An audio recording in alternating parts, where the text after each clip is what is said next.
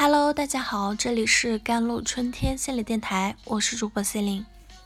今天跟大家分享的文章叫做《父母如何唠叨，或者伴侣如何唠叨，让人心烦，让人只想逃离》。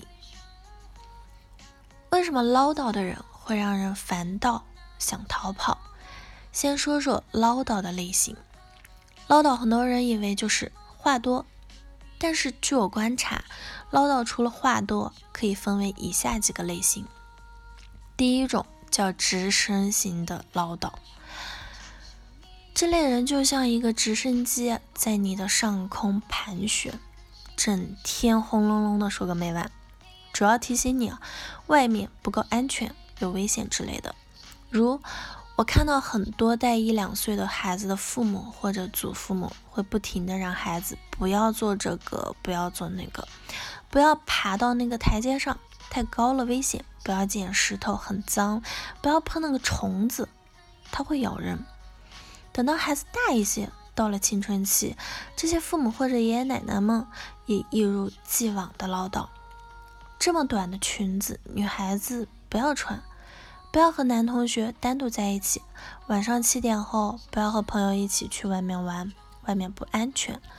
甚至面对成年的子女，有的父母也是如此的唠叨：不要一个人出去旅行，日本有地震，不要去啊。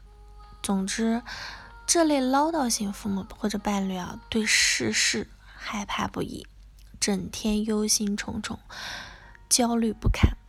他们将自身的不安全感、焦虑感通过唠叨的口头表达方式去释放，也通过唠叨别人，如配偶或者子女，让其承受了自己焦虑与不安。第二种是控制型的唠叨，会让你感觉到自己似乎被对方控制了。有个朋友和我讲，她的婆婆是如何唠叨的。不管我要做什么，在我做之前，我婆婆一定要把这话说出来。比如说出门，我婆婆就会说穿上鞋；进门，我婆婆会说赶快洗手。我喂孩子吃饭，孩子嘴巴上有饭粒或者汤汁，我婆婆会说拿纸巾擦擦。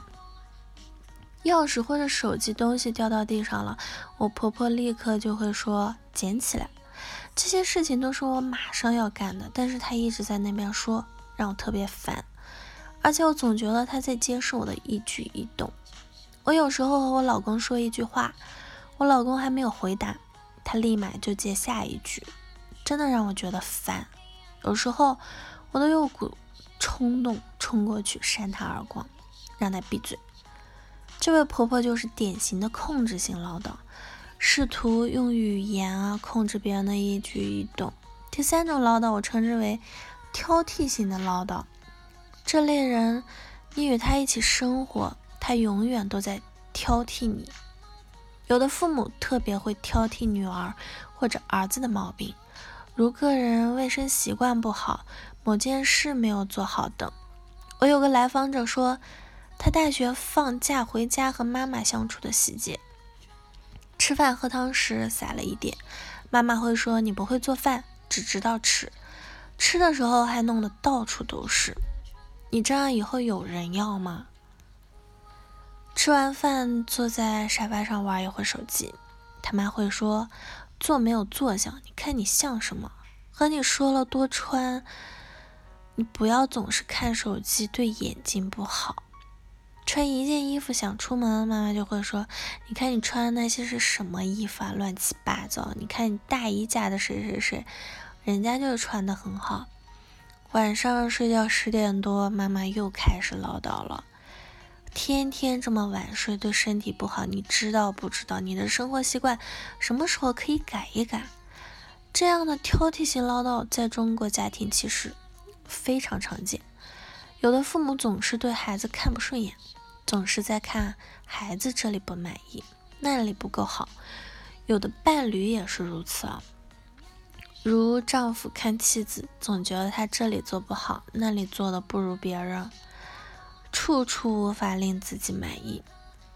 第四种唠叨称之为重复性的唠叨，就是他，他和你说的那些话永远都是过去说过非常多遍的话，或者他就某一件事情上翻来倒去的重复说上一遍又一遍，每一遍都像是第一次说。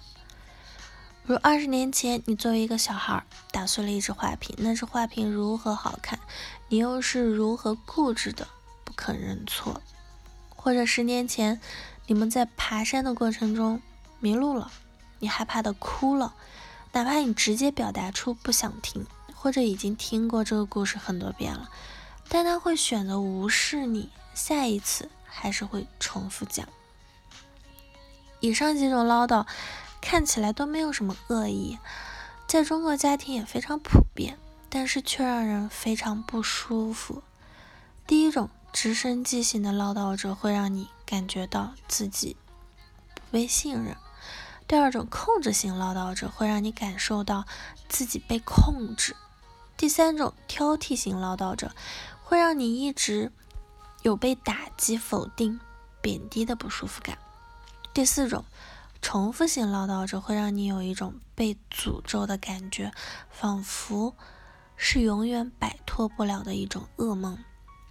长时间话语的重复唠叨是非常有渗透力和杀伤力的。一个人一直被唠叨，就容易被唠叨者洗脑，认同唠叨者的观点，受唠叨者的情绪影响，不利身心健康，甚至威胁到性命安全。好了，以上就是今天的节目内容了。咨询请加我的手机微信号：幺三八二二七幺八九九五，我是司令，我们下期节目再见。